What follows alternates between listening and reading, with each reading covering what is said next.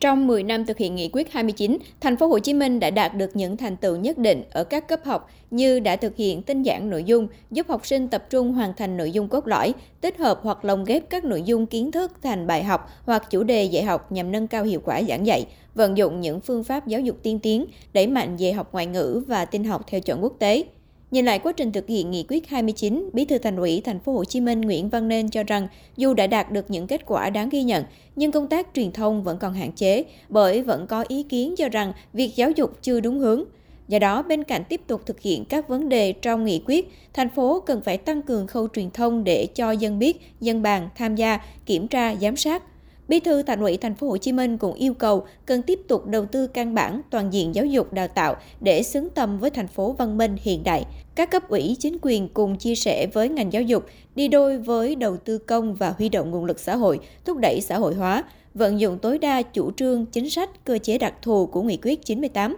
Ngoài ra, thành phố cần thực hiện mạnh mẽ chủ trương phân luồng học sinh, nâng cao hiệu quả nghiên cứu và ứng dụng khoa học công nghệ, đặc biệt là khoa học giáo dục. Bên cạnh đó, cần chăm lo cho đội ngũ thầy cô giáo, làm sao để thu hút được người giỏi, người tài, có tâm huyết với nghề sư phạm. Ông Nguyễn Văn Nên nhấn mạnh, trong giáo dục đào tạo cần tiếp tục chủ động, hội nhập, nâng cao hiệu quả thực chất hợp tác quốc tế. Chúng ta cần phải tiếp tục nghiên cứu để khuyến khích các cái tổ chức cá nhân người nước ngoài, người Việt Nam ở nước ngoài tham gia hoạt động đào tạo nghiên cứu ứng dụng chuyển giao khoa học công nghệ ở Việt Nam tăng cường giao lưu văn hóa và học thuật quốc tế đề xuất những chính sách hỗ trợ học tập của sinh viên Việt Nam đi học và học tại trong nước ở các cái tổ chức quốc tế để có chính sách chúng ta đào tạo và tính toán cho cái đào tạo nhân tài từ xa, nhất là đào tạo đội ngũ thầy cô giáo.